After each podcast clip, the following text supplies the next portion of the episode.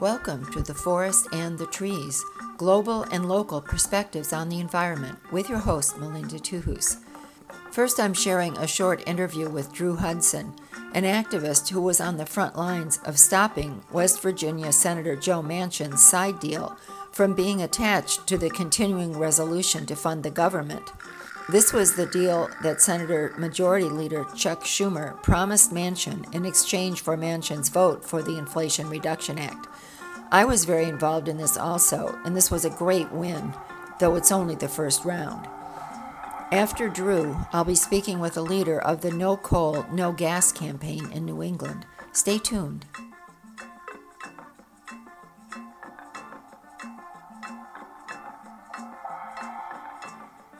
This was a really big victory, and credit does go to the grassroots activists uh, who helped make it happen.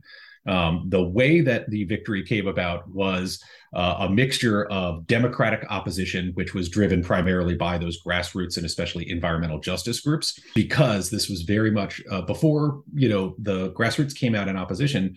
Nobody was opposed to the idea of Manchin getting a special deal that benefited his special projects uh, in exchange for the Inflation uh, Reduction Act. And so originally, this was uh, considered a non controversial plan, but once people uh, began to talk about the specifics, there was a watermarked version of watermarked by the American Petroleum Institute version of the bill that leaked early. And then later, eventually, finally, Manchin did release the text of the bill that he wanted to attach to the continuing resolution. And it was basically the same as the API version had been.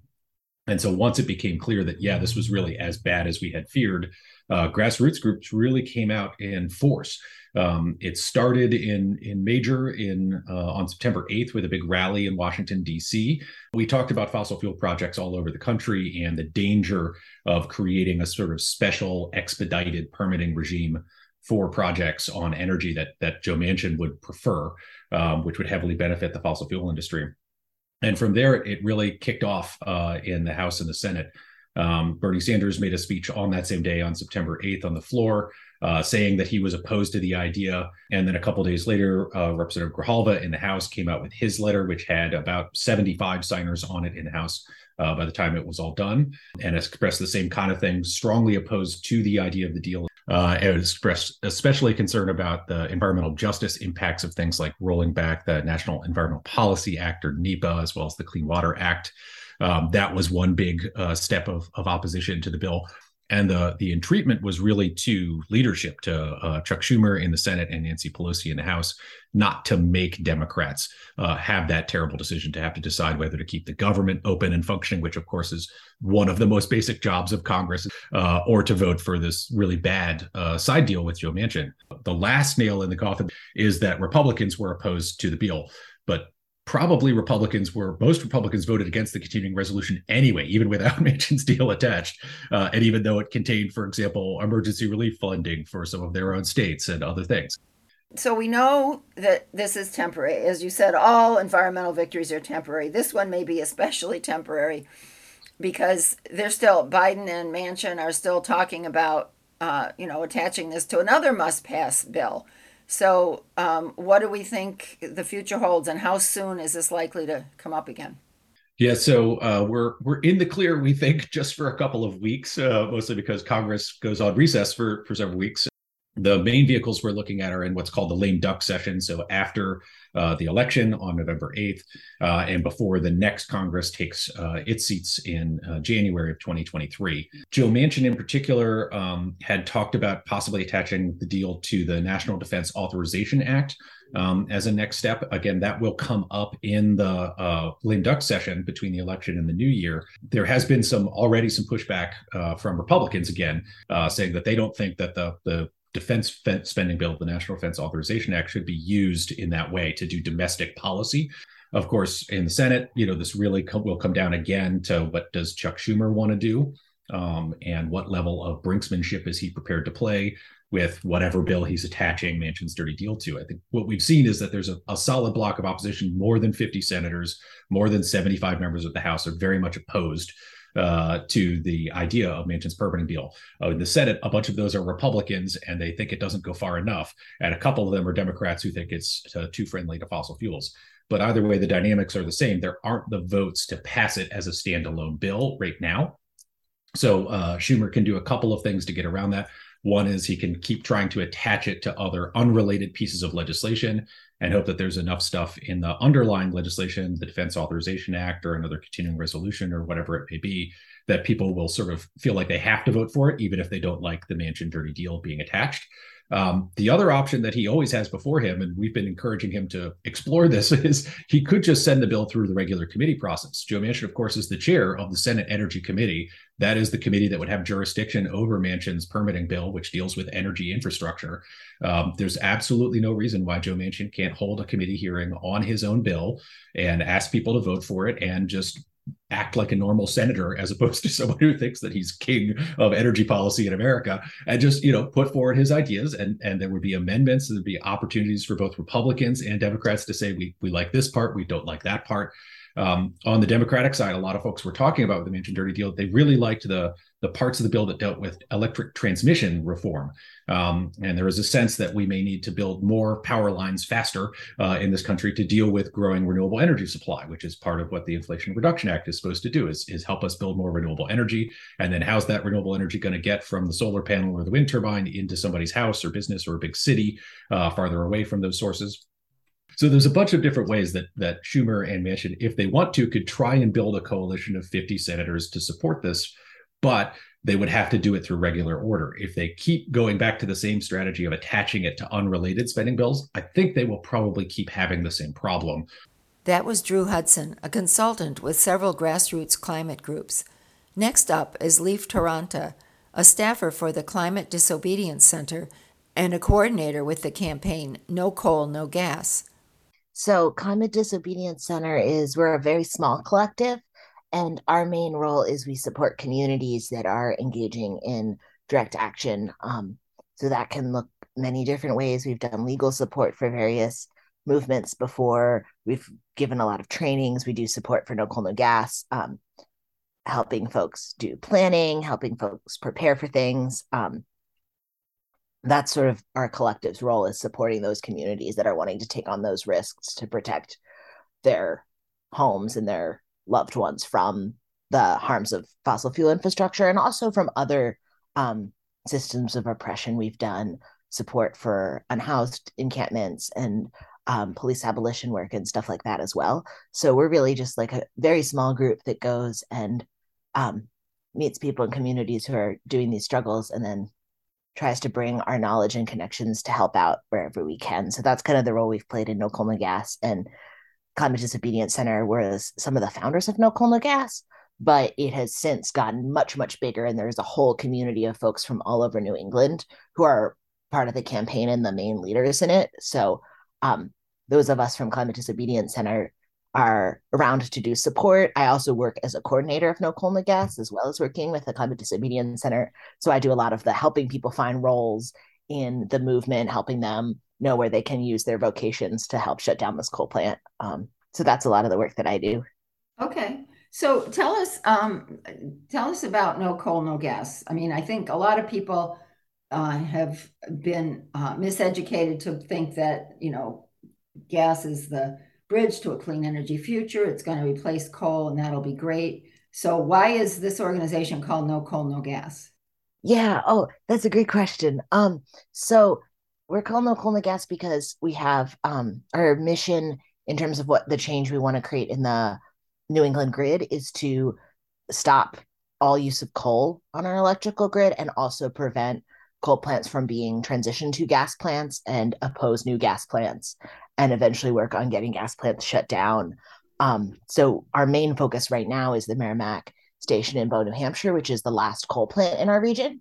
Uh, so we've been doing a lot of work to shut that one down and get coal completely off the grid.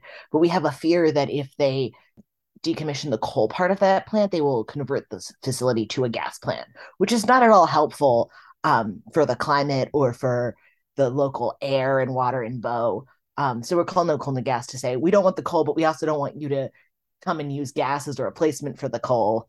Um, there, we have a huge problem in New England where the regional grid operator and all the gas companies have been using this rhetoric of we need gas for reliability and the grid won't be reliable without gas. And then lately, as there have been um, gas supply line problems and shortages, their answer is we need more gas, which it's just absurd from a practical standpoint and also from a climate standpoint because we know fracked gas uh, causes a lot of carbon emissions. There are also really high methane emissions associated with fracked gas. So it's not a climate solution at all, but there's this rhetoric that it's a bridge fuel and we need it to transition the grid away from the from coal when in reality we should be looking more towards wind and solar and small in-stream hydro or offshore wind um, offshore hydro because those are much um, better actual climate solutions so we want to stop them from using gas as uh, a fake promised solution.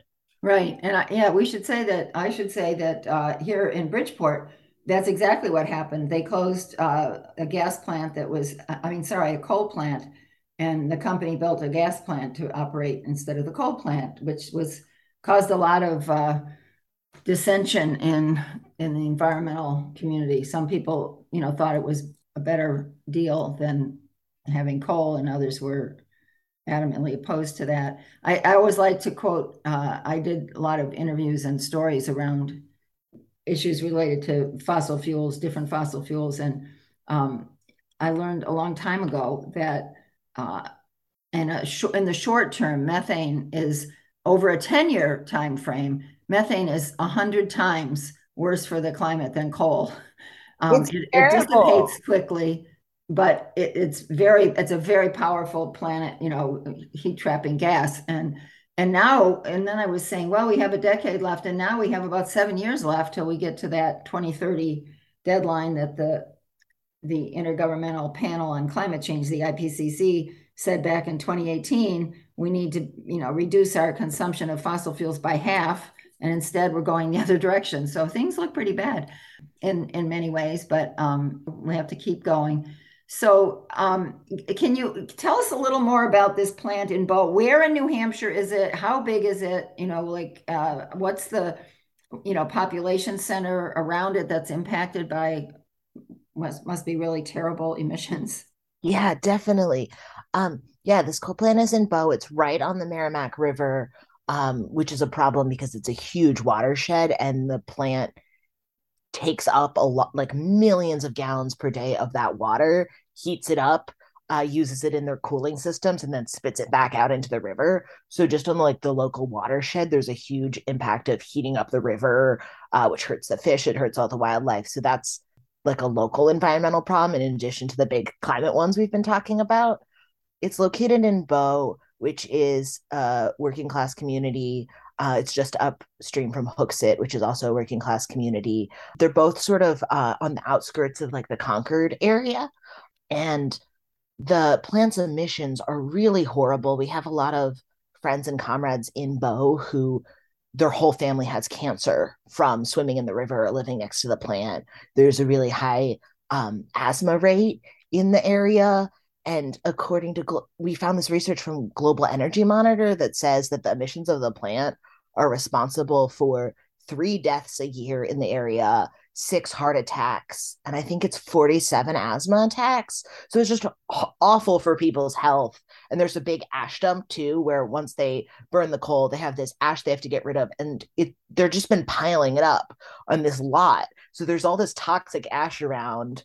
I've been to the coal plant for actions and been up on the smokestack and you can like physically feel how terrible the air is there and it burns. So just like people living next to that their entire lives it has a huge health impact on the whole surrounding community. It's really terrible. You're hearing leif Taranta who is one of the campaign coordinators for um, a project called no coal no gas yeah wow being up on the smokestack would give you a certain perspective so yeah, and I have asthma, so I was like, oh, whoa, whoa. Um, I'm I'm curious uh, what the um, the labor force is. Are they all local, and are is there is, is there pushback to closing the plant from the jobs perspective? Yeah, um, So they used to be union and more local workers. And when um, Granite Shore Power, which is the hedge fund, um, the company that is owned by hedge funds that now owns the plant, when they bought the plant, they ended a lot of their union contracts and have gone mostly to private contractor um, type work schedules. So a lot of the folks that work there are and are doing like the day to day, like physical tasks are private contractors from further away who work there part time. Um, and according to some research we've done on like job forums, a lot of them hate it there and say that the company has no idea what they're doing. It's not a great place to work. Um, when we've interacted with them, they've been very friendly. Um, so, from the private contractor perspective, there has not been a lot of pushback and i think that that's because they are not um, unionized jobs they don't have a great support from their uh, company or anything um, some of the jobs higher up in Granite Shore Power, like the CEO, some of the managers, I believe a few of them are still unionized. Um, and those are like the higher higher ranking jobs. Um, there are very few jobs at this plant overall because it doesn't run very often so it's sort of sporadic work schedule so we we've been trying to build more relationships with the workers but so far we haven't really had any pushback. A lot of the workers especially the private contractors posting on the, their own forums have said this plant is going to shut down within the next five years. It shouldn't be running. These people don't know what they're doing. Um, so we're hoping to build some more solidarity with them and also stress like whatever happens to this land they need to be taken care of. They need to have new jobs. Um, they need to have better jobs than the one they currently have. No one should have to work in a toxic environment, um, killing themselves and other people to make a living. So, so far it's been um, pretty friendly but distant contact with them, and we're hoping to build more relationships. Tell us some of the creative things that no coal no gas has done up there to you know try to get the plant to close oh Sure. Um, we have done a whole spectrum of actions. Uh, some of the first actions we started doing was going into the coal plant and removing coal so that it couldn't be burned. Um, and what we would do with that coal is one, just take it out um, so they'd have less coal. And then we would also deliver it to, say, the New Hampshire State House or to electrical CEOs' houses or the regional grid operators' offices as a message of look at how horrible this substance is. This is in people's communities. This is being burned. You need to address this head on and deal with it. And also as a statement of we're going to mo- remove it and make it so it can't be burned anymore. So that was one tactic. We've well, wait a minute. Let me let me stop you. Yeah. How did you just walk in and take out the coal? um, I mean, it, it is uh it is an illegal action to go in and take the coal away. Um, at times, we have been able to get away with it. At other times, people have been arrested in attempts to get the coal. So we had a big action in September of 2019 where I think 68 people in the 60s uh, number of people were arrested with buckets trying to liberate coal from the coal plant. Um, so it's been an ongoing process of trying to get in, get in there, get coal, get out. So, talk a little bit about the relationship of this plant to what's known as ISO New England, uh, ISO being Independent Systems Operator. Uh, and maybe even just explain, I'm sure 99.9% of our listeners do not know what that is. So, to explain what the ISO is, what its role is, and how the plant or any plants, any uh, power plants in, in New England uh, connect with that. Yeah. So, ISO New England is our regional grid operator. They are technically a nonprofit, um, run mostly by energy insiders um, that manages our grid. So they hold an auction um, every year that decides how much money they're going to send to various plants to stay open in the future. So that's just one of the things they do. Other things they do are deciding in the moment which plants are going to be running, balancing our entire grid so that our energy is reliable. They really focus on reliability as one of their main goals. Um, and that's one of the reasons why they hold this market where they say, okay, you're all going to submit bids, all these different power plants, and then we will pay you to exist into the future in case we need you to turn on. So it's called the forward capacity market because they're basically paying for capacity in the future to be available. So Merrimack Station, for example, doesn't run most of the time. It's a peaker plant, which means it generally just turns on when the electrical demand is really, really high. Uh, so, how they have stayed financially feasible is through this forward capacity market where they say, okay, we're not going to run most of the time, but we will get payments from our regional grid operator to exist in case they want us to turn on five years from now. So that's how this coal plant has been staying open, is because they've been getting millions of dollars every year just to exist so on times of really high demand, they can be asked to turn on. Um, and a lot of people say, oh, well, you know, if it's really high demand, then they must be necessary. And the truth is, they're not, because ISO New England has a really high margin for the excess energy they need on the grid.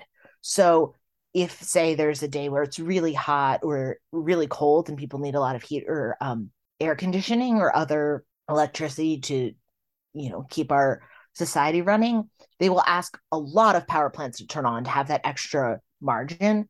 And Merrimack Station will be one of them. But it's not like Merrimack Station itself is keeping the entire grid from having a brownout. It is just one of many that are getting millions of dollars to help contribute to that buffer. So they could totally be taken offline and we would still have more than enough excess electricity for times of great demand. But they are using this system of forward capacity payments to stay financially feasible and they're getting so much money. The other worst part about it is that those forward capacity payments from come from our ratepayer utility bills. So each person in new england is paying 10 to 20% of their electrical bill are going to these forward capacity payments for fossil fuel plants just to exist in case they need them. Um, so that's really horrible and unfair from like an economic justice perspective and also from a climate perspective. So that's one of the reasons we've been trying to lean on ISO New England to stop giving these forward capacity payments to Merrimack and to other similar fossil fuel plants that aren't really aren't necessary but are using this ratepayer system to stay open. You're hearing Leif Taranta, who is one of the campaign coordinators for um, a project called No Coal, No Gas. And we've been hearing about how um, this group has been carrying out lots of creative activities to um, basically bring attention to this last operating coal plant in the New England states. Um, and I know, Leif, that very recently, like earlier this week, you pulled off another creative action. Um, can you just talk about that a little bit? Sure. Um, our latest action was targeting the companies that own this coal plant. So um, those are the companies that are receiving the payments from ISO New England and are profiting off of keeping this coal plant running. So there's Granite Shore Power, which owns the coal plant directly. And then there's their parent company, Atlas Holdings, which is a private hedge fund um, investment firm that is located in Greenwich, Connecticut. And they're the ones that are making a lot of money off of running this plant. So we've been trying to target them. And the reason we wanted to target them this week are a couple reasons. One is because it was the year anniversary of one of our actions at the coal plant where we went onto the coal plant property and we planted a pollinator garden to try to uh, remediate the soil from the damages of the coal plant. And so we wanted to do something to commemorate that action. We have a tradition of doing lots of actions in the fall, whether it's removing coal or planting gardens or blocking coal trains or all sorts of other things. So we wanted to commemorate that. And we realized that there was a window in the ISO forward capacity auction cycle where the plant owners could file to delist the plant from the auction. So basically saying, we don't want to put in a bid to receive more forward capacity payments. We're not reliable enough. We don't want to run anymore. And we thought, oh, that definitely needs to happen. This is the time this week that that bid needs to be made. And so we decided to make it ourselves. Um, what we did is we created a fake website of Granite Shore Power, which we called Granite Shores Power because we didn't want to, you know, steal their copyright or anything. It's a parody. Um, it's a satire action. So we created a website and then we wrote a press release as Granite Shores Power saying, We are Granite Shores Power. We are going to file to delist this plant. We have realized that it's not necessary for reliability. It's not actually reliable itself because of all these outside constraints that are making it hard for us to run. And we realize it's harming the community and the planet. So we are going to file to delist this plant. We are going to divest from coal. And we are going to explore options for the future of the land that include remediating the harms from the coal burning, transitioning it to renewable energy, and also the possibility of rematriating some of that to local indigenous folks. So we released this press release and then we got it published in Utility Dive, which is a really big um, utility industry newspaper. Um, and the idea of this was really to just like show what should be happening and show the truth of the actions that Shore Power isn't taking, but they should be. And also to freak them out a little bit um, because a lot of hedge funds really care about their brand. Um, so, you know, it was some brand satire sabotage as well. Um, and we're waiting for a response right now. And hopefully they will come back and say, you know what, you're right. We are doing this. Uh, but we'll see. They haven't um, contradicted it yet. So we have no proof that we were not right. So that's exciting. okay. Well, good luck. Um, and we don't have too much time left, but um, I just wanted to sort of wrap up by talking about, you know, future actions or future focus, uh, you know, what, what you think no, no gas, no, I always get it mixed up. No coal, no gas, uh, will, will be doing. And, and if it's no coal, no gas, there's, this is the last operating coal plant in New England, but there's a heck of a lot of gas plants. Do you have plans to move around and focus on any of those? Yeah. So we're hoping we get a shutdown date for Merrimack pretty soon. Um, fingers crossed. Um, but in the meantime, yes, we are wanting to also fight gas plants. Um, we ha- are in partnership with a lot of groups who are already doing that. So there are folks fighting the Peabody Peaker, there are folks fighting the Weymouth compressor, there are folks fighting a gas plant in upstate New York that is owned by the same hedge fund. So we have a lot of partnerships with those folks and wanting to, you know, use our skills and knowledge to support them, um, amplify whatever they're doing, show up for their actions, and vice versa. So that's a lot of what we've been doing on the gas front so far. But yes, my um, intention at least is as we move towards, you know, no more coal on the grid. There's so much gas to go after, and we have this really strong network of people who are committed to this work who know each other really well who are skilled in direct action. So that's been the other big goal of this campaign is not just how do we shut down this one plant but then how do we build this network of people who are ready to shut down all the gas plants. So that's the the long term dream. Okay. Well i want to thank you so much. This has been a really interesting conversation. I've been speaking with leif Taranta who is one of the uh, campaign coordinators for the no coal no gas campaign um, focusing right now on uh, a plant in New Hampshire, but with plenty of other targets, as you just said. So thank you so much for being with us and good luck in your work. Thank you so much. For more information, you can visit their website, nocoalnogas.org, and click on trainings to learn about an upcoming Zoom training on October 18th. You've been listening to The Forest and the Trees Global and Local Perspectives on the Environment with your host Melinda Tuhus. Tune in on the second Saturday of every month at 9:30 a.m. here at WPKN 89.5 FM and online at wpkn.org for more environmental news you can use.